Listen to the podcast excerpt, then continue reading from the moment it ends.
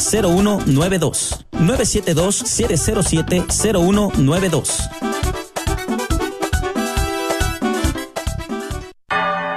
Gracias por escuchar KJON 850 AM en la red Radio Guadalupe, radio para su alma, la voz fiel al Evangelio y al Magisterio de la Iglesia.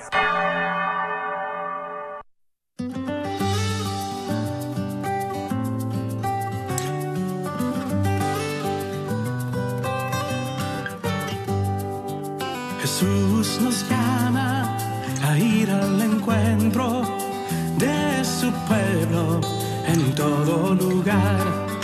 Jesús nos llama a ser misioneros, llevando paz y caridad.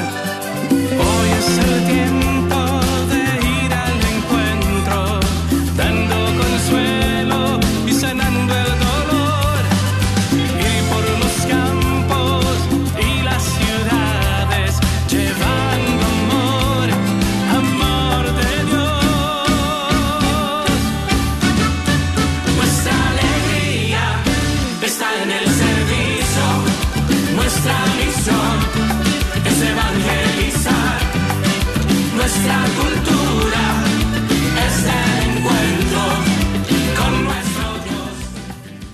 buenas tardes, mis hermanos y hermanas que se han hecho parte de nuestra programación de Radio Guadalupe.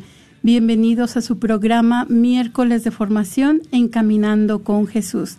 Y esta semana tenemos la dicha de contar en cabina con la presencia de Juan Carlos Moreno, muchas gracias eh, María por eh, la invitación a participar aquí con ustedes. Es un gusto, un placer, una gracia estar con ustedes.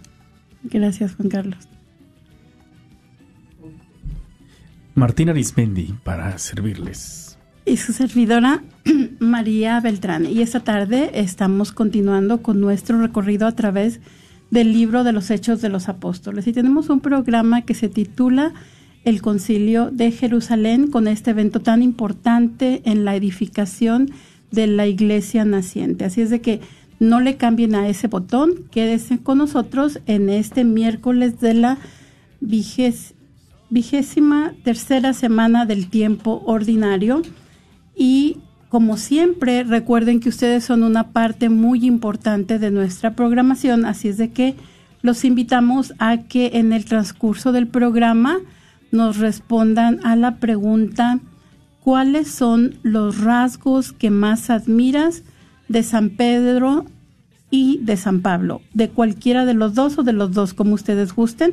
Así es de que vamos a abrir los micrófonos en un momento para que ustedes puedan llamarnos y puedan compartirnos con ah, puedan compartirnos qué es lo que más admiran de estos gigantes que fueron tan importantes en el nacimiento de la iglesia.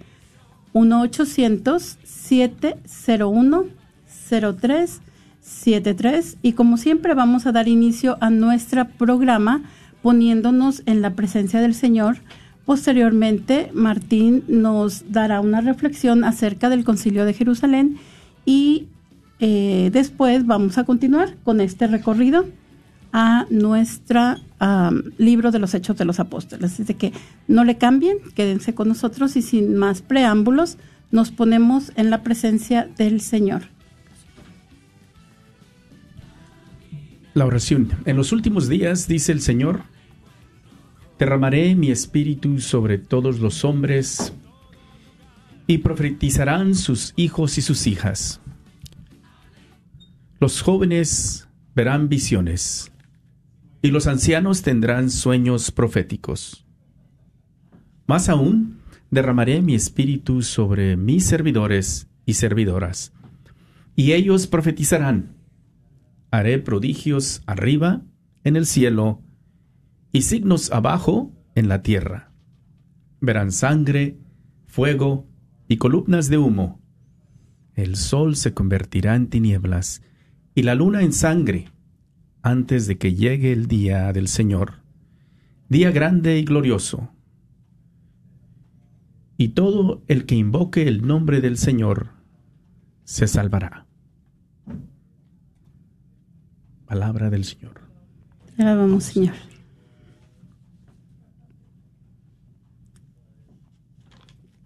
Continuamos con nuestra reflexión de esta tarde. Concilio de Jerusalén.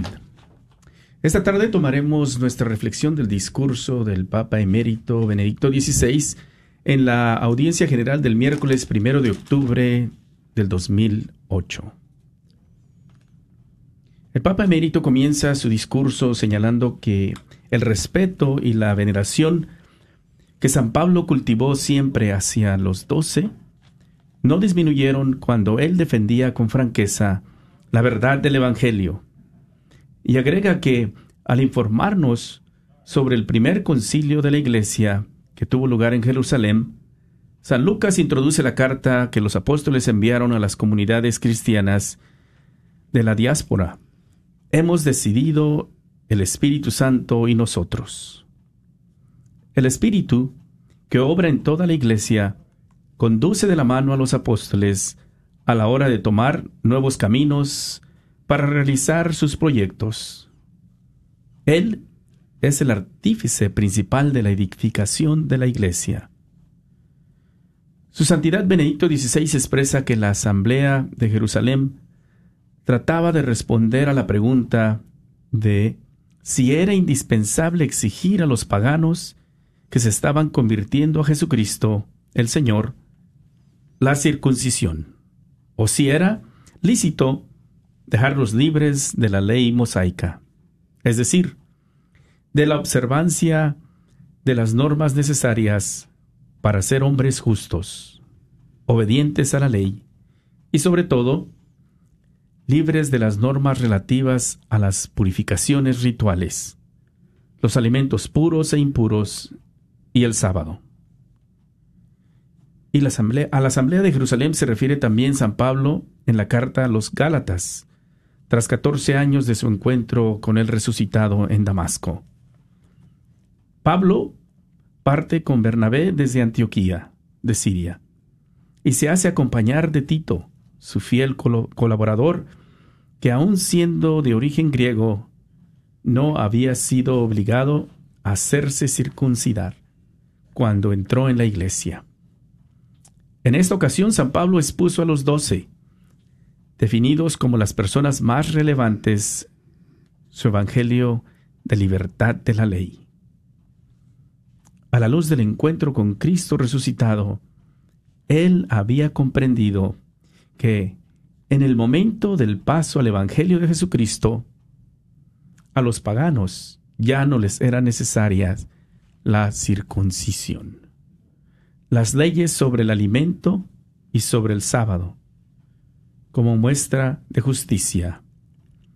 Cristo es nuestra justicia y justo es todo lo que es conforme a Él. No son necesarios otros signos para ser justos. En la carta a los Gálatas, perdón, recuerda con entusiasmo que el Evangelio de la libertad de la ley fue aprobado por Santiago, Pedro y Juan, los pilares de la iglesia de Jerusalén, que le ofrecieron a él y a Bernabé la mano derecha en signo de comunión eclesial en Cristo.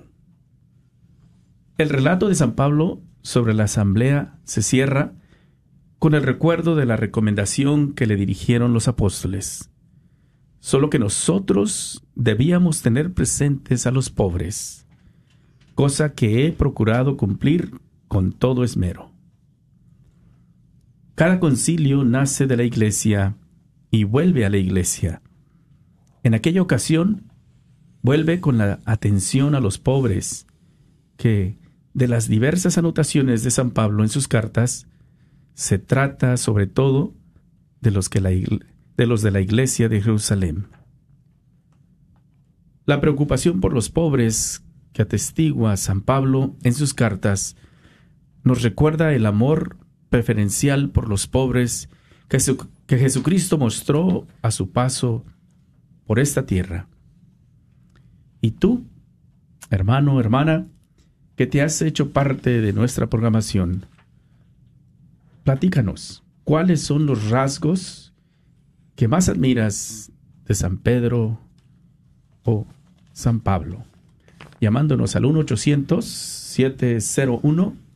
0373. Muchas gracias, Martín. Qué reflexión tan bonita y sobre todo este es un parteaguas en la historia de la salvación, ¿verdad? Porque nos damos cuenta que si hemos mencionado en diversas ocasiones que los discípulos, Jesús, la madre de Jesús, su padre, todos ellos son judíos y sabemos que todos los judíos son muy observantes, ¿verdad?, de la, de la ley de Moisés. Ahora, en este momento, precisamente en el concilio de Jerusalén, que pueden encontrar ustedes en el capítulo 15 de los Hechos de los Apóstoles, nos damos cuenta que esto ya no va a ser necesario, ¿verdad? Que vamos, que ellos van a tener unas nuevas prescripciones porque ya no va a ser necesario que se circunciden, ya no va a ser necesario que tengan todas estas observancias de las de los alimentos puros, de los alimentos impuros y sobre todo también este el sábado. Entonces, vamos a ver qué es lo que está pasando en la iglesia en la iglesia naciente y solamente como un recordatorio a lo que hemos hablado en los programas anteriores, recordábamos que eh, para la lectura de los hechos de los apóstoles nos vamos a dar cuenta de los hechos de Pedro, de los hechos de Pablo, y que en realidad son los hechos de Jesús a través de las personas que lo siguieron, ¿verdad? A través de sus discípulos o a través de sus apóstoles, que es el caso de San Pablo. Entonces vamos a ver, decíamos que Pedro en los primeros capítulos es el protagonista, vemos todas las luces este, hacia Pedro, pero nos va a, haber, un momento después del capítulo 13 donde San Pablo se va a convertir en el protagonista de los hechos de los apóstoles. Así es de que hablábamos también qué es lo que sucede en el camino a Damasco. Sí, pues eh, qué interesante eh, y tan importante estos pasajes, eh, María Martín. Para mí el Concilio de Jerusalén nos demuestra pues la importancia del papel de la iglesia, ¿no? Que Jesucristo funda la iglesia, eh, Él nos dejó muchas enseñanzas, de las cuales muchas fueron recogidas aquí en la Sagrada Escritura y, muchas otras no. para asegurar la continuación en el futuro, vemos aquí el papel de la iglesia con estos pilares de la iglesia de Jerusalén, con Pedro, con Santiago, con Pablo, eh, todos los que estaban ahí reunidos para confrontar las nuevas preguntas que vienen, ¿no? Y, esto me, pues me viene a la mente el día de hoy, ¿no? Que, muchas veces hay cristianos que no reconocen el, papel de, de, la iglesia o del papa o de los obispos. Pues aquí ya desde esos primerísimos años de la iglesia vemos ya cómo, cómo era la voluntad de Jesucristo dejar esta iglesia en fundación firme de los apóstoles que, que, comienzan en este proceso de tener reuniones, de tener concilios, que, que, es, que es un principio de lo que vemos después en la historia de la iglesia a través de los años, ¿verdad?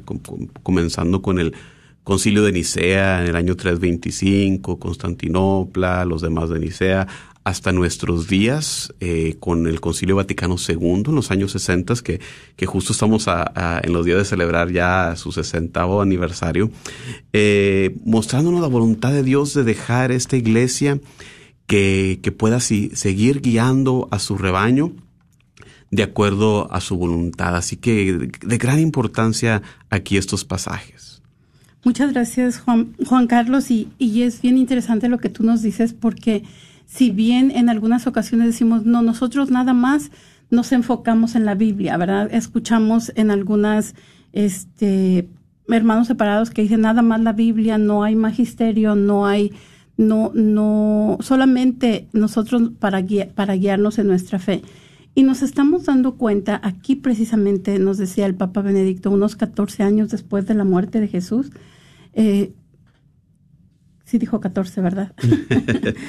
Pero vamos a decir que el concilio de Jerusalén se llevó a cabo aproximadamente en el año 50 después de Cristo, ¿verdad? Entonces, este concilio de Jerusalén es en un momento en que todavía no estaban escritos los libros del Antiguo Testamento, o sea, en realidad no había Biblia del, del Nuevo Testamento, perdón, no estaban escritos, creo que el libro de, el más antiguo del, del Nuevo Testamento es la primera carta a los tesalonicenses que se escribió aproximadamente en este tiempo, año 49, año 50. Entonces, en ese tiempo que se está reuniendo la iglesia a ver qué es necesario, también nos trae a la mente el tiempo que estamos viviendo ahorita, ¿verdad? El tiempo de sinodalidad donde el Papa Francisco nos está hablando a todos a que nos reunamos como iglesia y veamos cuáles son las necesidades más apremiantes en este momento. Igual también nuestro, nuestro obispo, el obispo, el obispo Burns, nos está convocando para que asistamos a estas reuniones sinodales donde vamos a ver qué es lo que va a pasar en esta iglesia post pandemia, ¿verdad? Vamos a tener todos una voz en estar discerniendo lo que más es necesario en nuestra iglesia. Así es de que los invitamos a todos ustedes a que nos llamen al 1-800-701-0373. 1-800-701-0373 y nos compartan cuáles son los rasgos que más admiran de San Pedro, de San Pablo o de los dos. O inclusive lo pueden hacer ahí en Facebook, ¿no? También pueden hacer su comentario, escribir lo que más admiran, cuál es eh, de lo que más admiran de San Pedro, San Pablo, si es que no puedes llamar y se te hace más fácil. Eh, encuéntranos en Facebook, estamos completamente en vivo en la red de Radio Guadalupe. Identifícanos por la Cruz Azul, mándanos también un saludo desde donde nos estás escuchando. Gracias, Martín. Y bueno, entonces hablábamos también eh, la última vez que estuvimos con ustedes del camino a Damasco, ¿verdad? Y, y, la pregunta que se hacía, ¿el cristianismo es una secta y amenaza para el judaísmo? ¿Está el cristianismo amenazando al judaísmo?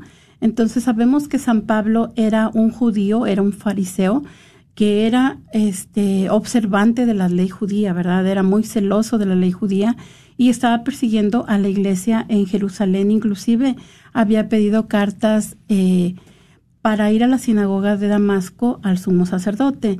Entonces, en su camino a Damasco es donde sucede esta gran conversión para este hombre que se, se convierte en verdad en el, ¿cómo podemos decir? El evangelizador más importante en este momento, ¿verdad? Entonces es cegado por una luz, habíamos dicho, cae a tierra, él escucha la voz del Señor que le pregunta por qué me persigues. Y aquí nos damos cuenta que Jesús es uno con la iglesia, ¿verdad? Entonces se va a identificar con la comunidad cristiana. Sí, siempre me ha parecido tan bonito esa, esa idea, esa teología de, de la identificación, donde Jesús le dice a Pablo, ¿por qué me persigues? El perseguir a la iglesia es perseguir a Jesucristo. Eh, entonces se enlazan ahí bastantes de, de las ideas paulinas, ¿no? De que él nos comparte en sus cartas, de Jesús como cabeza de este cuerpo místico que es la iglesia. Entonces hay una, una gran identificación que, que yo, yo, creo tiene raíz, pues, de, de, este encuentro que tiene con el Jesús resucitado. Eh, un evento, pues, pues, tan grande, tan misterioso, que yo creo que es, que es algo tan, tan grande que Lucas, eh, el tratar de, no sé, el tratar de comprenderlo tres veces se mencionan en los Hechos de los Apóstoles, este mismo evento, eh, con algunos pequeños detalles quizás diferentes o énfasis diferentes, pero es algo tan grande, tan monumental en eh, giro en, el, en, el, en la vida de Pablo, que, que Lucas como que en ese tratar de, de, de poder interpretarlo son tres veces las que nos relata este encuentro. Y, y, esta ceguera que experimenta Pablo que mencionaba María, pues eh, es como casi una manifestación física, una manifestación exterior de esa ceguera espiritual que tenía Pablo, ¿no? Al perseguir a, a los cristianos con, con ese celo que tenía él de seguir la ley de Moisés, la ley judía, y, y Dios hace con Pablo pues lo que hace con nosotros, transforma ese celo, no, no le cambia de carácter, no le cambia, o sea, no se vuelve en otra persona. A veces, no sé, pensamos que ser cristiano significa dejar de ser nosotros mismos. No, eh, Jesús vino a revelarnos la plenitud del ser humano. Y, aquí lo vemos eh, expresado en el cambio que, que se realiza en Pablo, de que no deja de ser otro, ese mismo celo que él tenía, pero ahora es reorientado a, ahora a compartir la buena nueva del Evangelio. Y, es lo que hace Dios con nosotros, ¿no? Nos toma con nuestro carácter, nos toma con nuestros dones, con lo que, lo, con lo que tenemos y lo transforma, lo purifica, lo cambia, le da un nuevo giro para así tomar quienes somos, nos revela la plenitud de, de nuestra propia humanidad para poder así compartir, así como somos, quiere que compartamos el Evangelio, dejar esa ceguera espiritual a un lado y, buscarle. Y, lo interesante también que vemos en el caso de Pablo es que tiene una experiencia que es bastante personal, es bastante individual. Eh, él tiene, lo reconoce con humildad, que, a pesar de ser pues el último de los apóstoles, en algunas traducciones lo dice como aborto, eh, él no se va ya a predicar inmediatamente, porque vemos cómo inmediatamente con la guía de Dios va a buscar a Ananías. Tanto Ananías tiene esa visión como Pablo de ir a buscarlo. Y eso yo creo que también es un mensaje importante para nosotros. Tenemos eh, muchas veces, gracias a algún retiro, gracias a alguna experiencia, tenemos también un encuentro con Jesucristo vivo. Y, como San Pablo, no es de entonces embarcarnos ahí por nosotros mismos, sino de buscar el seno de la iglesia, enraizarse, buscar a, a ese Ananías, porque eh, quizás aún nos falte algo de formación. Quizás eh, Pablo, eh, tan formado que era, eh, yo creo que has mencionado en, en capítulos anteriores su formación en, en, la ley judía, el hecho de que hablaba griego, no solamente el arameo, sino que también quizás hebreo, arameo, griego. Pero aún así, con, con su conocimiento íntimo de la ley, con ese celo de la ley y todo, le falta todavía. Tiene que ir a, a terminar, a madurar esa formación eh, con Ananías, que yo creo que representa pues el seno de la iglesia, ¿no? Ir a, a, a, formarse con un grupo y eso nos enseña, eso tiene una lección para nosotros, ¿no? De siempre buscar el, el seno de una comunidad. De, de, no querer estar pues eh, ahí de, de, de, predicadores solitarios, no podemos hacer eso. Nuestra fe es una fe comunitaria, se vive en comunidad. Ciertamente hay aspectos una vez más personales, oración personal, Obviamente al final de nuestros días el juicio es personal, pero a diferencia de, de, otros sabores de, de, nuestra fe cristiana, de, hermanos protestantes que dicen, no, la relación es entre yo y Dios directamente, pues para nosotros no, porque el pináculo de la vivencia de fe de nosotros se da en la misa los domingos, donde nos reunimos en comunidad. Y entonces la lección ahí de lo que, lo que vemos de este encuentro de, de Pablo con el Jesús resucitado y de ir con Ananías es de hacer lo mismo, enraizarnos en el seno de, de, una, de una comunidad que nos pueda guiar, que nos pueda completar quizás lo que falta. Qué interesante. A mí me gusta mucho esta parte donde, donde Jesús le dice a Ananías, ve a buscarlo porque lo he elegido para llevar mi nombre a todas las naciones, a los reyes y al pueblo de Israel. Qué, qué maravilla, ¿verdad? Tiene una misión para Pablo el Señor, ¿verdad? Dios mismo lo ha llamado por nombre. Y como tú nos dijiste, pues Ananías, Saulo va a tener esa visión de que Ananías va a venir a salvarlo, es bautizado también y él va a recibir el don del Espíritu Santo. Entonces, es, es algo muy hermoso porque nos damos cuenta que el Señor actúa de manera muy diferente a las expectativas humanas, ¿verdad? Nosotros tal vez tendríamos la idea de evadirlo, ¿verdad? De sacarle la vuelta, de hasta escondernos de San Pablo. Pero sin embargo Jesús, como nos decía Juan Carlos, pues lo toma así con todas sus, con todos los dones que Dios le había dado y, y lo transforma en, en esta persona que tiene esta misión de llevar el nombre a todas las naciones. ¿Tú qué piensas, Martín? Sí, gracias, gracias. Obviamente creo que esta conversión de San Pablo es de las que nos genera a muchos ese momento de que Dios, nada, todo es posible, ¿no? Yo me imagino, estaba ahorita que los escuchaba, ¿no? El envío de Ananías, de, que le dice, ve y búscalo porque lo he elegido, ¿no? Y sabiendo la fama, porque ya Saulo tenía esa fama de, de perseguirlos, ¿te imaginas? No, pero interesante esa, yo pienso que el que el envío de ir a buscarlo, pero también de que ya no es el mismo Saulo, le va a dar un segundo nombre y creo que esto viene a ser parte, ¿no? De que ya no es aquel Saulo perseguidor, sino a ese que ha elegido para que vaya a otras naciones, vaya a otros pueblos, ¿no? Y ahí viene también una riqueza, yo creo, donde el, el Señor encuentra a alguien y ya no nos deja igual, nos hace nuevos, ¿no, María? Como nos decía, como nos decía Juan Carlos, este celo, este coraje, este, este arroje que, que, posee Pablo es lo que va a servir para que la iglesia se disemine por todo, por todo el antiguo mundo, ¿no? Por todos estos, por todos estos lugares a donde San Pablo en verdad lleva, lleva la fe cristiana.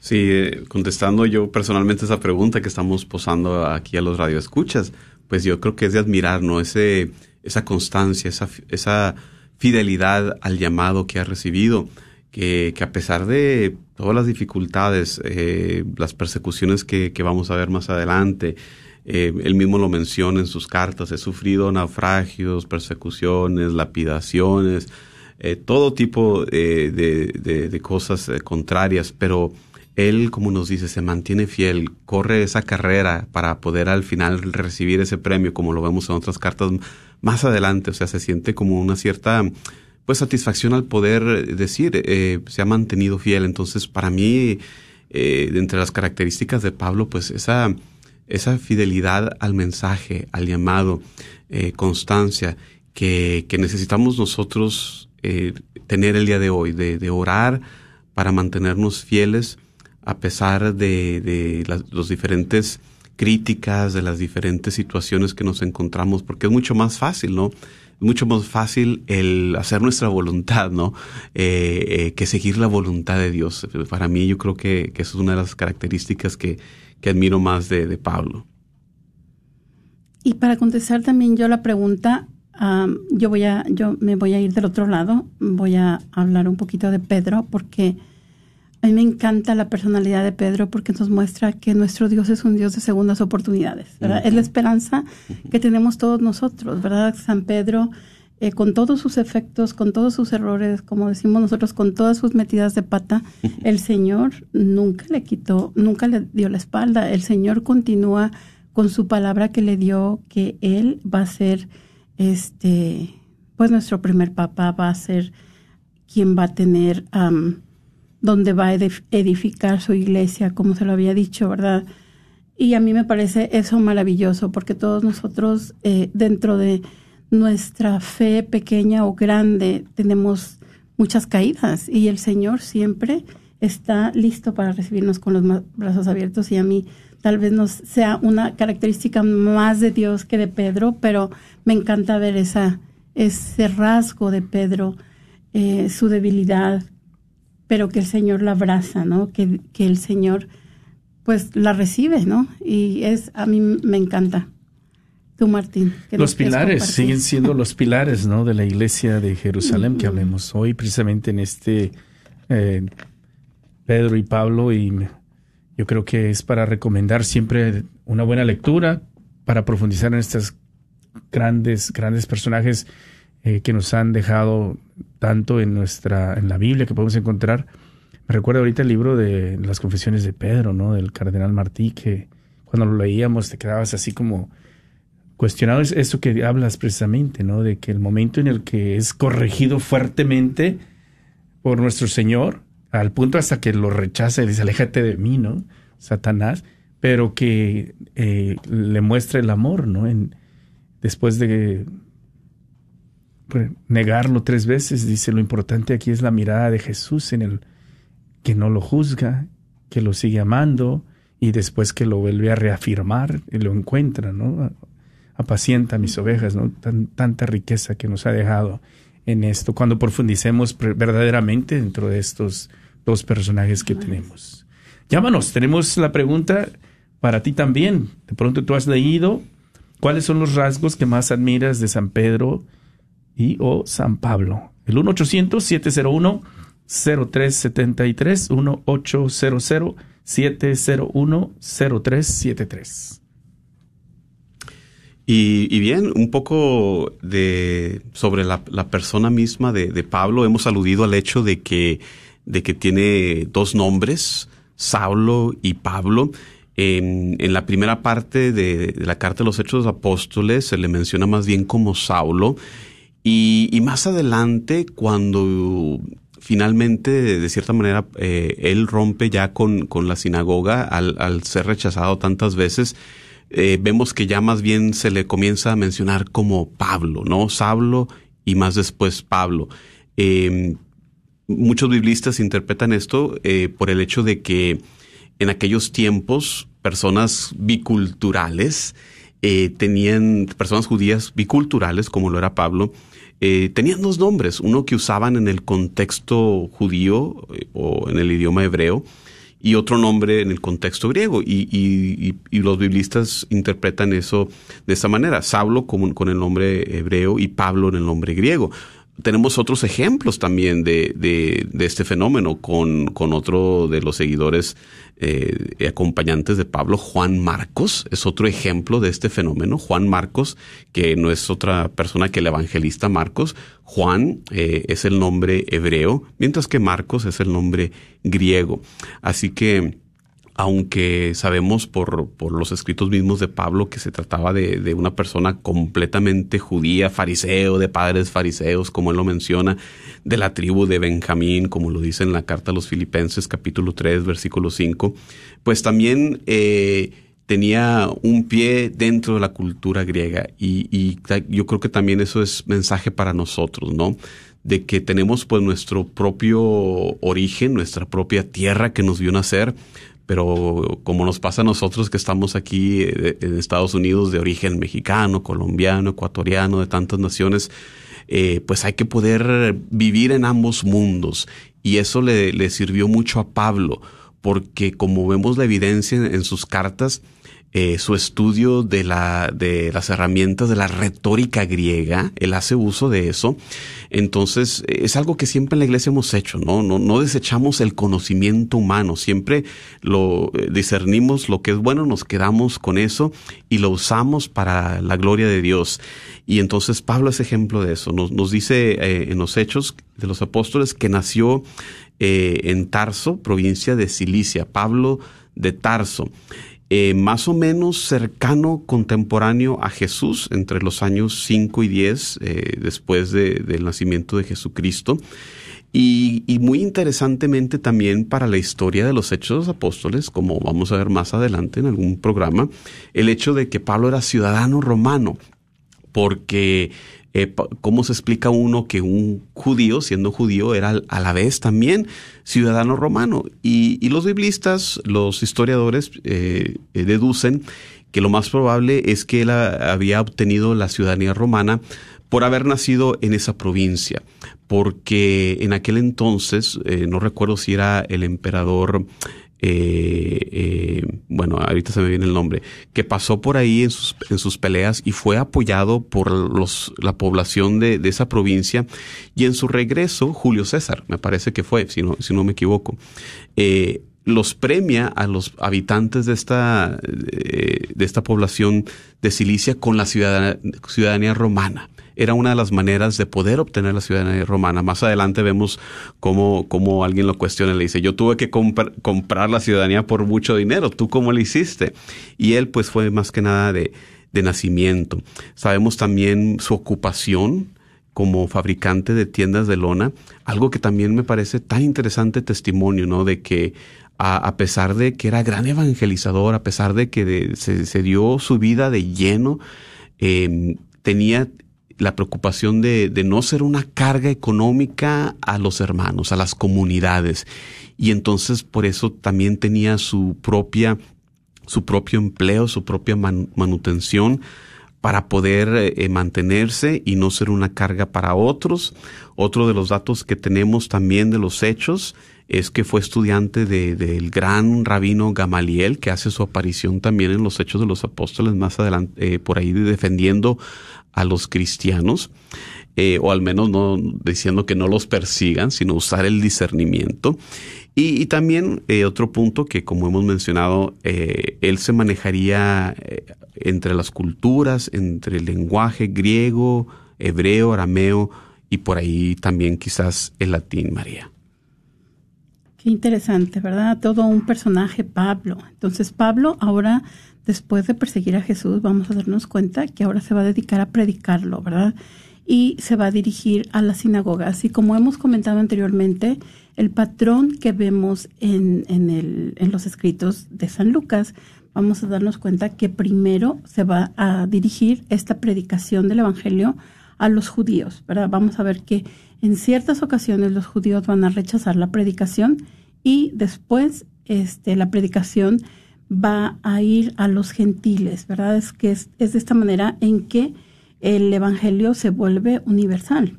Ya no es solamente para una sola comunidad. Ahora, también algo muy interesante es que Pablo o Saulo, cuando deja Jerusalén, eh, se aleja con amenazas de muerte hacia las personas del camino, hacia las personas seguidoras de Jesús, ¿verdad? Ahora su regreso va a encontrar amenazas de muerte y tenemos diversos ejemplos de, de lo que sucede simplemente Ananías cuando el Señor le, le dice que, que, vaya a buscar a, a Pablo. Ananías le responde que no, ¿verdad? Le dice, Señor, he oído hablar a muchos del daño que este hombre ha causado a tus santos en Jerusalén y no va a ser el único. Entonces Pablo va a causar un gran desconcierto tanto a las personas que eh, va a perseguir, perdón, tanto a las personas que perseguía, pero que ahora va a evangelizar como a las que no, a las que no lo son, ¿verdad? Entonces va a llegar a Jerusalén, va, va a llegar con los apóstoles y como nos comentaba a Juan Carlos anteriormente, que de la humildad de San Pablo que va con Ananías, se encuentra en este seno de la iglesia, pues ahora se va a dirigir con los discípulos, ¿verdad? Y va a convivir con, con ellos a lo largo de tres años, ¿verdad? Así como ellos convivieron con el Señor a lo largo de tres años y escucharon sus enseñanzas, ahora Pablo va a escuchar esto de, de manos de los, de los discípulos, porque sabemos que Pablo en verdad durante el tiempo de vida de Jesús no hay algo que nos diga que Pablo estuvo, estuvo con el Señor. Así es de que los invitamos a que nos llamen esta tarde y nos compartan qué es lo que usted admira de San Pedro o de San Pablo o de los dos al 1-800-701-0373. Gracias, María. Qué interesante lo que dices. Eh, antes de estudiar los Hechos de los Apóstoles, eh, pues yo pensaba, y a lo mejor muchos de los radioescuchas también, eh, cuando se habla de Pablo como apóstol de los gentiles, pensamos, bueno, se encargó entonces únicamente de los gentiles, pero como mencionabas, por, por mucho tiempo después, em, yo creo que tanto en imitación a Jesucristo, que hacía lo mismo de, que, vino primero a predicar a los judíos, así como también yo creo que el amor em, a los suyos, a su, a su raza, a su nación, de donde él nació, eh, siguió predicando primero a los judíos, iba a la sinagoga, cuando era rechazado últimamente, ya se dirigía a los gentiles, ¿verdad?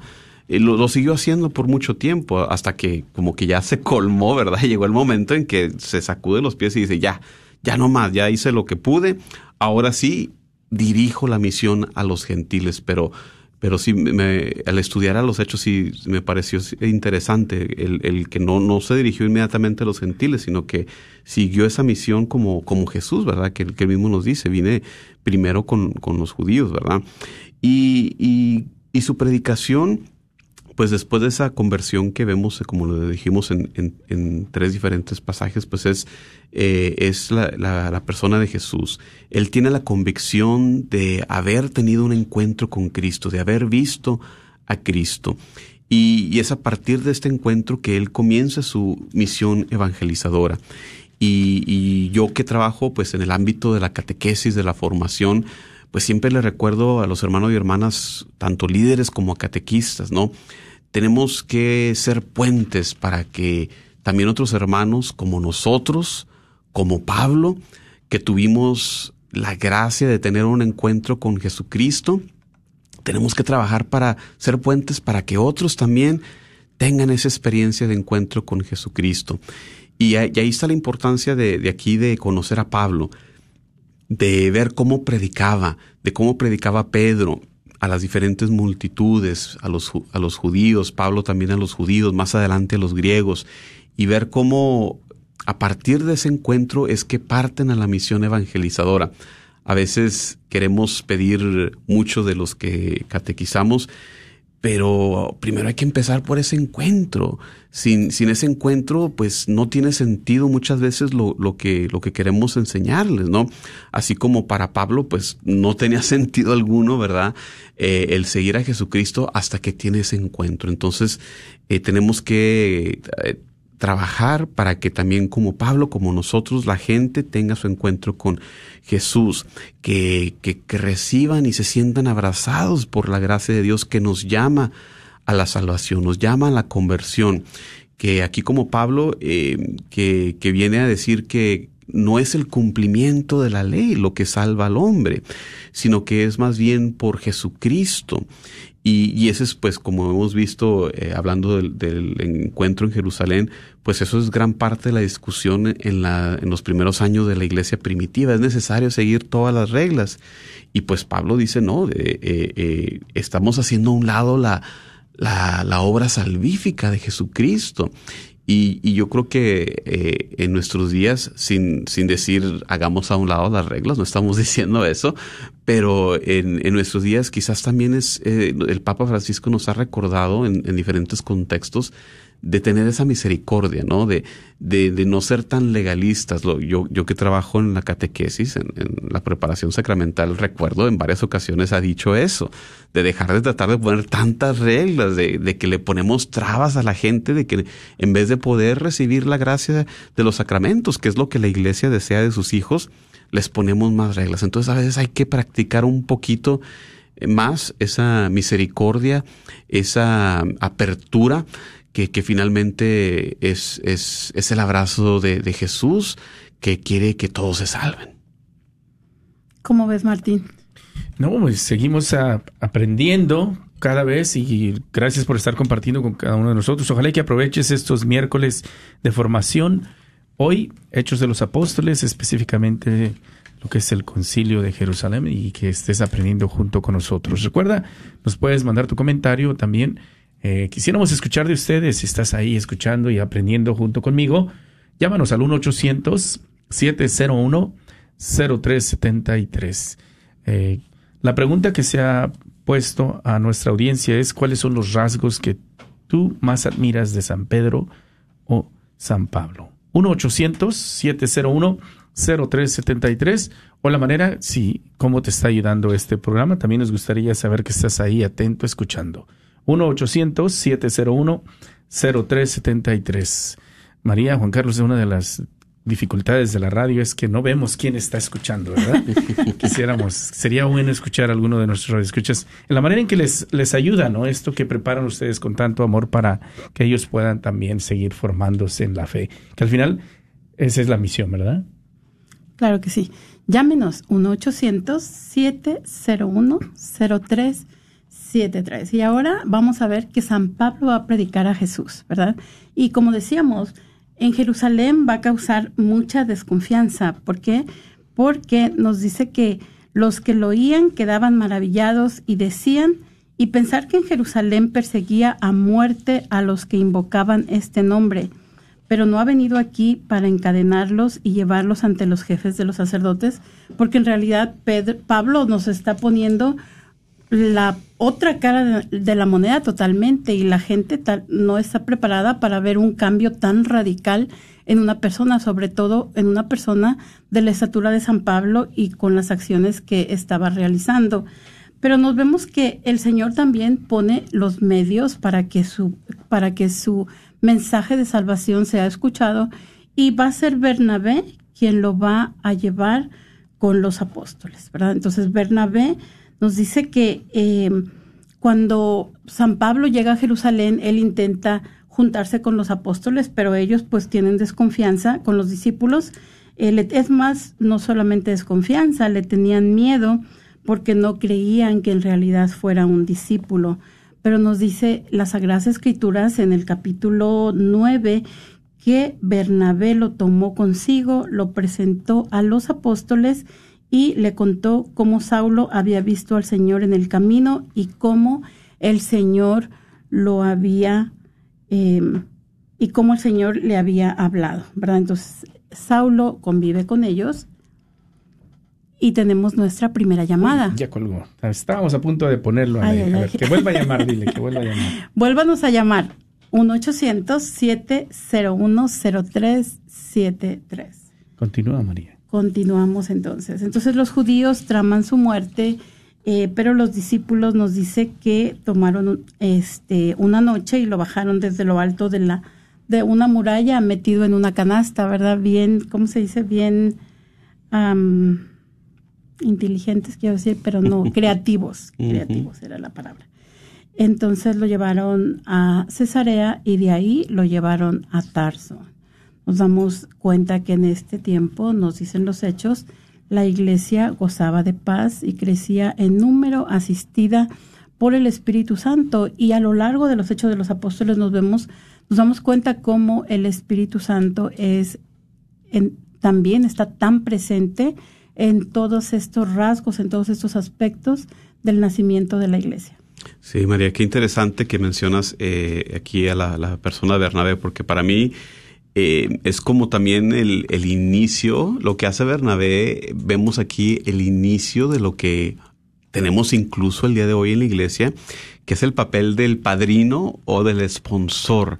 Eh, este papel que tenemos hoy en día para diversos sacramentos, como el sacramento del bautismo, el sacramento de la confirmación, lo veo ya aquí en inicio con Bernabé, porque él es el que tiene que presentar, eh, dar, no sé, dar fe de que Pablo ya no es el mismo, ya, ya no es el mismo perseguidor, no tiene eh, intenciones eh, ulteriores, sino que ha tenido este encuentro. Entonces, eh, vemos en la persona de Bernabé como, no sé, como el primer padrino de la iglesia, ¿no?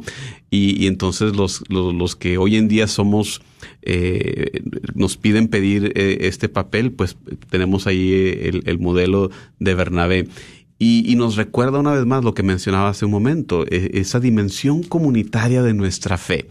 Eh, cuando hablo de esto en, en entrenamientos de sacramentos bautismales y demás, le digo a la gente, la manera en que llegamos a la fe, usualmente, aparte de uno u otro loco que quizás por sí solo llegue a la iglesia, pero normalmente eh, la manera en que llegamos a conocer a Dios es por la invitación de alguien. Eh, un Bernabé que nos invita, ven a este grupo, ven a este retiro, eh, acércate a Dios. Y- y dentro de todo esto, por igual, no nos bautizamos nosotros mismos, sino que alguien más es el que nos bautiza. Y, y parece que y tenemos, tenemos, y tenemos nuestra primera llamada. Muy buenas tardes. ¿Con quién tenemos? Ya se No quieren hablar hoy en día. ¿O ya se fue? Ya se fue. Ay, ay, ay. Discúlpame, Juan Carlos. A Te ver. estamos tratando de detenerte para que no esperara mucho Sí, y colgó. sí. No, no, no. Trátenos otra vez. paciencia. Sí, por favor, llámenos otra vez, que su, su mensaje, su intervención también es muy importante. Ustedes son gran parte de, de este programa. Ahí, ahí estás, a ver. Buenas tardes. ¿Qué querías compartir? Adelante. Buenas tardes. Y que está muy hermoso su programa que están haciendo, es un aprendizaje muy bonito y lo que están hablando de San Pablo, pues es hermoso, es una fe que nos dejó fundada para todos los que creemos fielmente en que Jesús está vivo dentro de nosotros. Toda la enseñanza de Pablo, de Pablo es hermosa. ¿Aló? Sí, Sí. así es. Cu- ¿Cuál es tu nombre, perdón? Amelia. Amelia, muchas gracias por llamarnos esta tarde y muchas gracias por compartirnos. En verdad, San Pablo nos da unas enseñanzas bellísimas de cómo conocer el amor de Dios y te agradecemos mucho tu llamada y que Dios te bendiga. Te invitamos a que vuelvas a llamarnos en otra ocasión. Gracias, muchas felicidades. Está Muchas gracias. Amelia. Gracias. Bueno, se abren las líneas 1-800-701-0373. 1-800-701-0373. ¿Cómo te está ayudando este programa? O si tú de pronto ya has leído sobre San Pedro y San Pablo, ¿cuáles son los rasgos que más admiras de cada uno de ellos?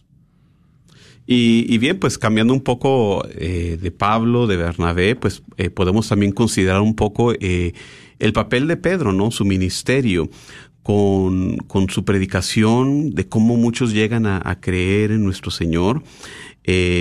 Vemos eventos milagrosos también, dos relatos de milagros eh, que, que, forman uno de ellos preludio la conversión de la familia de Cornelio, que, que, que, con este evento una vez más estamos viendo la entrada cada vez más cercana de los gentiles ahora a formar parte del pueblo de Dios. Eh, cumpliendo pues lo que ya los profetas habían anunciado, ese anuncio de que sí, inicialmente el llamado fue a un pueblo en particular, pero este pueblo no fue llamado por sus cualidades propias, eh, sino más bien para ser luz de las naciones. Y aquí lo vemos ya, es, es uno de esos temas constantes de los hechos de, los apóstoles, con la conversión de la familia de Cornelio en el capítulo 9 de los Hechos, otro eh, eh, evento milagroso, la sanación de Eneas, el paralítico en Lida.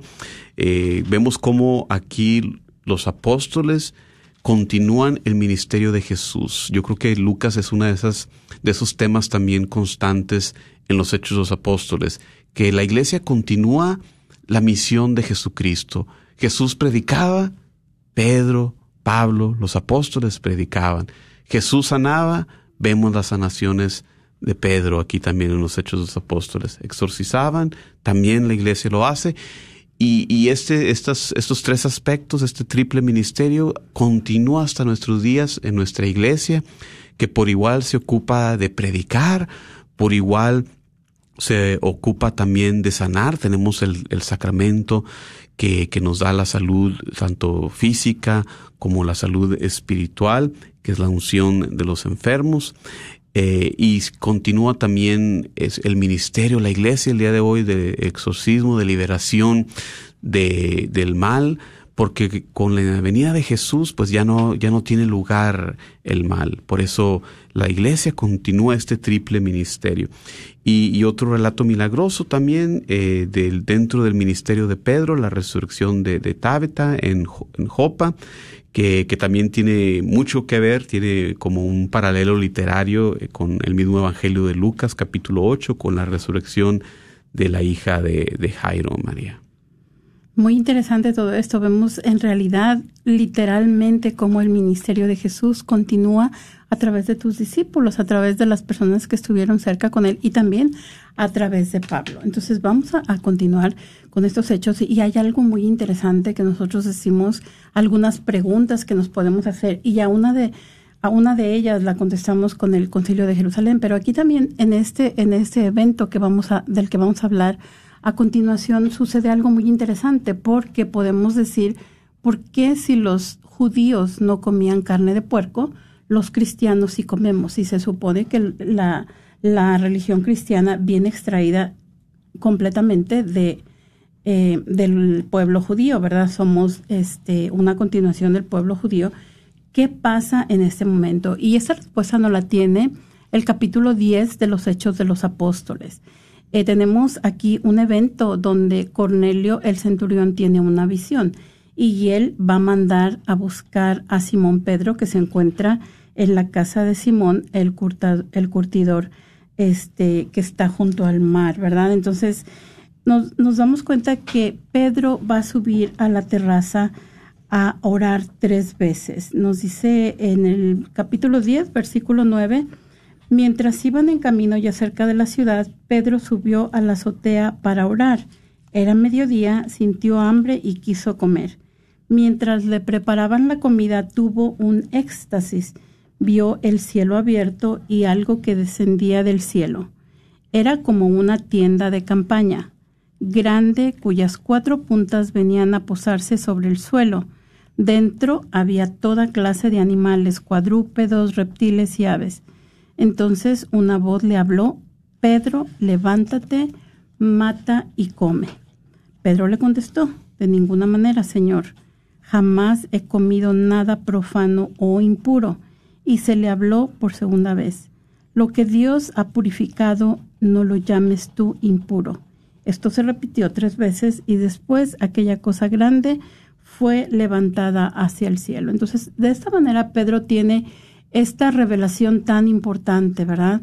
Que de acuerdo a lo que ellos tenían entendido como pueblo de Dios, estaba prohibido para que un judío tratara a un extranjero o lo visitara. Pero a través de esto Pedro se da cuenta que todo es purificado, tanto los alimentos como eh, eh, también las personas. Dios acaba de mostrarme que no hay que considerar manchado o impuro a ningún hombre. Es, es muy, muy hermoso este, este concepto, esta, esta revelación que le es dada a Pedro por el Espíritu Santo, ¿verdad? Que a través del, del cual todo es purificado, tanto los alimentos como las personas. Sí, eh, tan importante este pasaje que, que yo creo que marca un, un, punto alto ¿no? del Evangelio, porque antes de este capítulo 10 que estabas mencionando, este evento de, de la visión y la conversión de la familia de Cornelio, eh, el Evangelio se había esparcido, empezando por Jerusalén, a los judíos, eh, continuando con Samaria, que son semi-judíos, no, no, no judíos enteros, pero como se había anunciado, se iba a esparcir de Jerusalén a Samaria a todos los rincones, todos los confines del mundo. Y, y, el inicio de esa transmisión del Evangelio es aquí con Cornelio. Comienza con Cornelio, que, que como centurión, como dirigente de, de, de 100 soldados romanos, no podía haber sido alguien judío, tenía que haber sido alguien gentil, un romano, ¿no? Entonces, eh, pero interesantemente, nos describe los Hechos Apóstoles que él era un temeroso de Dios. Entonces, aún sin ser judío, este, este tipo de personas son personas que les atraía algo de, de, la fe judía, ¿no? Eh, el orar a Dios, eh, algún aspecto de, de, esta fe, de tal manera que eh, incluso dentro del esquema del templo podemos recordar que se contaba con, con, una esplanada para los gentiles. Es ahí donde, donde eh, toma lugar el episodio de la purificación del templo por parte de Jesús, donde estaban las mesas de los mercaderes, porque ese lugar donde estaban ahí eh, debía de haber sido un lugar de oración para los gentiles y se había convertido en un mercado. Entonces, eh, tan importante este pasaje porque es el inicio de esta expansión del Evangelio hacia los gentiles, con Cornelio y su familia, que también puede ser un dato apologético de, de cómo toda su familia se bautiza. Nosotros que bautizamos a los niños tenemos muchas veces que defender el hecho de, de del bautismo de niños, pues aquí hay una evidencia de, de que toda una familia, ¿verdad? Eh, que puede muy bien incluir niños pequeños. Y aparte, pues en ningún, ningún lugar de la Biblia dice no bauticen a niños, ¿verdad? Muchas gracias, Juan, Juan, Carlos. Y yo creo que aquí vamos a dar por terminado nuestro programa de hoy. Les agradecemos a todos ustedes que nos estuvieron escuchando a través de las ondas benditas de, de Radio Guadalupe, a todas las personas que nos escucharon a través de Facebook, a Amelia, que se animó a llamarnos esta tarde, a Juan Carlos y a Martín, que nos acompañaron esta tarde sí. eh, este, en este programa. Y los invitamos a que nos sigan acompañando semana tras semana y que a lo largo de esta semana caminen de la mano de Jesús. Gracias, gracias María, gracias por la invitación, gracias Juan Carlos por venir. ¿eh? Claro que sí.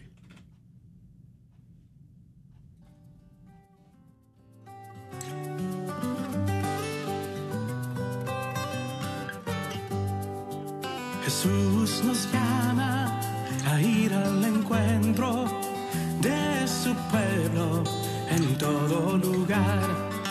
Jesús nos llama a ser misioneros, llevando paz y caridad. Hoy es el tiempo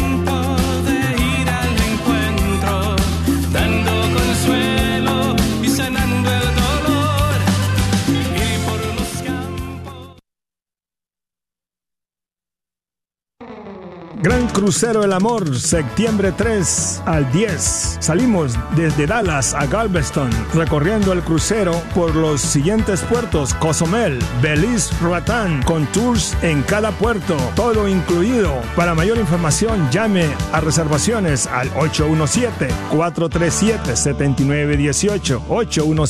817-437-7918. Este es un patrocinio para la red Radio Guadalupe. ¿Estás tratando de comprar o vender tu casa y no sabes dónde empezar? Llama a Rosa Laureano al 214-236-6736 y déjate guiar por los pasos necesarios en obtener o vender tu propia casa. ¿No tienes seguro social? No hay problema. Si tienes el ITIN, Rosa te puede ayudar a obtener tu meta. Llama a Rosa Laureano al 214-236-6736. Coldwell Bankers Apex Realtors, donde nuestra filosofía es poniendo los intereses de nuestros clientes sobre todo. Este es un patrocinio para la red Radio Guadalupe. Buscas la perfección en tus trabajos. Gracias por escuchar KJON 850 AM en la red de Radio Guadalupe. Radio para